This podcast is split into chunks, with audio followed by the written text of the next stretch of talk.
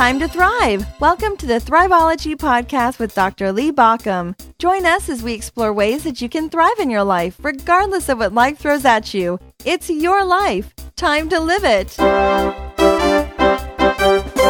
When he was little, Billy was carefree. He was happy all the time and simply explored the world. It seemed boundless, and he felt boundless. Days started bright and ended when it got dark. No worries, no struggles. One day, Billy was playing with his best friend. They were having a carefree day, staring at the clouds passing overhead. And as they were passing time, Billy told his best friend a secret. It was not a huge secret, just a secret between friends, one of those bonding moments. Well, the next day, Billy was playing ball with his friends. As it sometimes happens, an argument broke out about rules and who was right. Billy was winning the argument by popular decree, but the tide suddenly turned.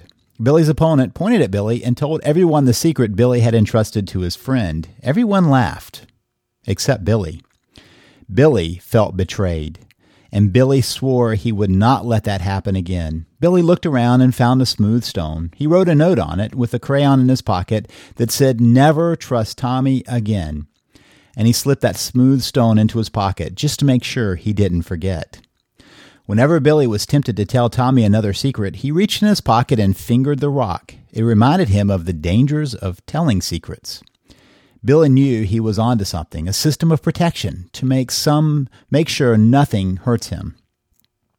A few days later, Billy's dad promised to throw ball with him after work, just as he was headed out to work. Unfortunately, things blew up at work and dad got stuck. Billy was waiting on the front porch, waiting for the car that was not appearing around the corner. I guess it wasn't important to him, thought Billy. He picked up a rock beside him, found his crayon, and wrote, Never count on what someone promises you. He stuck it in his pocket. When his dad came home, Billy sat in his treehouse and read comic books and pretended he didn't hear his dad calling out. Those rocks began to comfort Billy. When he walked, they jostled around in his pocket, reminding him that he had to be careful. Every now and then, he pulled them out and read the crayon writing, reminding himself that his rules kept him safe. About a week later, Billy was playing in the field. Some other kids were roughhousing around. A sharp rock flew errantly, striking Billy in the elbow. It hurt. But there really wasn't any real damage. The boys didn't even seem to notice. Billy was hurt, even more angry that the boys didn't notice what they had done. He picked up the sharp rock, squeezed it hard, and said, I won't forget what you did that to me. Billy gripped it so hard that the edges dug into his hand, and several cuts on his hand bled just a bit. This rock was harder to carry in his pocket, so Billy just carried it wrapped tightly in his hands all the way home. In his room, Billy grabbed a backpack and put the rock inside. He would keep it to himself just to remind himself of what the boys had done to him. Billy seemed to have missed the fact that the, those boys, after a while of tussling, gathered for a nice game of kickball. They went home happy over a good day of play. Billy took to carrying that backpack around with him, carrying his reminder rocks inside. The backpack was a bit cumbersome, but seemed worth it to Billy to remind him of his hurts. He reasoned that if he kept track of these events that hurt him, he would avoid them in the future. So it became a ritual for Billy. Whenever he felt hurt, he found a rock or stone, smooth or sharp, and made a note on it. Over time, the crayons faded a bit. It didn't matter, though. Billy would periodically take out each rock and remember what happened. Now, sometimes it would be a little hard to, hard to remember the details, so he had to concentrate. But it was worth it to Billy. It was just the price of staying safe. That backpack was getting pretty heavy after a few years, but Bill kept at it. He kept the backpack with him just in case he needed to refer to the stones. One day, Young Bill realized that he too made mistakes. He let others down. He let himself down. He wasn't doing all he felt he should be doing, things he did, things he didn't do. So Bill started writing these things onto rock so he could remember to do it right the next time. Now he used a Sharpie for this project so the writing would be permanent. And the backpack seemed to be a bit cumbersome to be able to keep track of what Bill did wrong, so he fashioned a sack to wear on his chest. Then, as he moved through his day, Bill could pull out a rock easily and remember to not make that mistake again. As Billy grew older, he also took to more details on those stone notes. That took bigger stones, but it was worth it, reasoned Bill, to keep track of the details. He didn't want to be hurt, and he didn't want to hurt others. It was, after all, an important thing. Who wants to be hurt or hurt somebody? Not Bill. Yet it seemed there was a never ending number of things Bill would have to note. He would place a stone in his backpack and a stone in his chest pack, sometimes several a day. Now, Bill's back was achy every day, and to be honest, his shoulders were sagging under the weight of the rocks and stones. But Bill drudged on, reminding himself of the importance of his project. He believed that one day he would no longer be hurt, and one day he would no longer hurt any other person. Strangely, Bill never seemed to notice that the day never happened. There was always another day where something would happen. It was always in the future.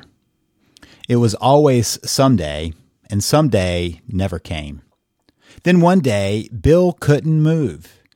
It seemed that the last rock in the backpack and the last stone in the chest pack was just too much. Bill couldn't stand up and he couldn't get off the bench. He just stopped for a second, having just had an argument. He was hurt, but he had also hurt the other person. A rock was added to both packs, and they were just two rocks too much. Bill tried to get up, but his legs would not budge the packs. Bill tried to get to the end of the bench to gain a bit of momentum, but Bill could not get up. He was stuck. Fortunately, Bill was a smart guy. He knew he had to change something, so he started looking for some rocks he could discard. He rummaged through his chest pack, thinking there had to be some rocks and stones he could throw away. But each time he looked at one, he said, I can't let that one go. It's too important. I need to remember that. In the end, Bill left all the stones in his chest pack. Bill then went through his backpack. One at a time, he pulled out a rock, remembered the incident, and felt a tremor of fear. He sure didn't want to forget that hurt, that moment. It would be bad to have that happen again. So each rock came out of his backpack and went right back in. The sun was blazing that day, and Bill had no shade. He couldn't move, and he didn't want to leave his treasures there. So Bill just sat. As the day grew long, Bill decided he had to do something. He went through his bags again, but again there was nothing he could leave out. Bill had built his life on those moments, using them to remind himself of who to avoid, what not to do, where not to go, and how not to act. But mostly, Bill was working hard to not feel. Not feel the hurt from the actions of others, not feel the regret of hurting someone else. Bill had the best of intentions don't hurt others, and don't be hurt. And Bill was thoroughly stuck, unable to get off the bench. Unfortunately, that bench was far off the path, away from people. Bill had no choice. He couldn't let go of his reminders, but he couldn't stay stuck forever. Bill was hot, tired, thirsty, alone. But mostly, Bill was exhausted. Carrying around those rocks and stones for years had worn Bill down. In that moment, Bill thought back on his life. He thought of the times he had turned down others to go to the movies, go dancing, go for walks, go grab coffee. Those rocks were just too heavy to take anywhere else. He remembered friends telling him they couldn't hug him with those heavy, hard, and frankly sharp rocks on his chest and back. Of course, Bill didn't really believe them. He thought they just didn't like him, so he would simply place another rock in his backpack. Bill was alone, not just in that moment, but in life. He was stuck on the bench. He was stuck in life. We all are like Bill. We all carry around those memories, those thoughts, those recollections of things that hurt us, and maybe even times when we hurt other people. And we don't want to fall in that trap again. So we do the only thing we can think of, and that's to protect ourselves. We hoard those memories and thoughts like those stones that Bill held on to for so long. We refuse to let them go. We refuse to accept that we could move on without them.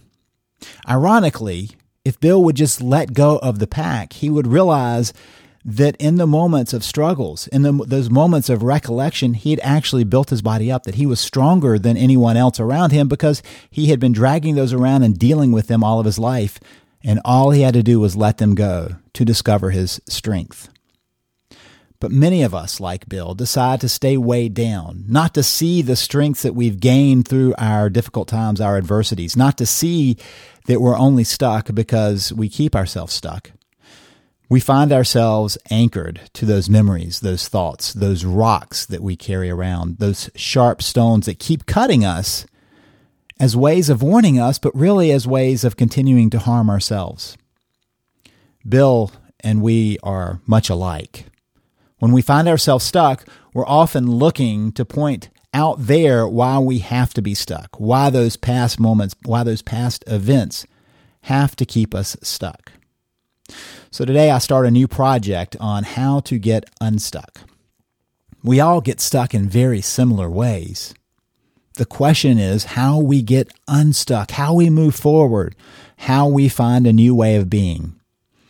If that story resonated with you, I would love it if you would share it with other people. There are links just below this that will let you share it on Facebook, on Twitter, and pretty much any other social media you might be on to let people know that we all get stuck the same way. And then we can all discover how to get unstuck together.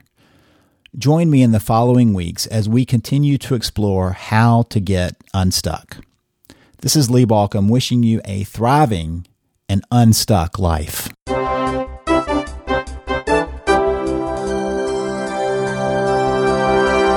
Listening to the Thriveology podcast. Thank you for listening. If you want more information, visit us at thriveology.com or at thriveologymagazine.com. Remember that Thriveology is spelled T H R I V E O L O G Y. It's your life. Time to live it.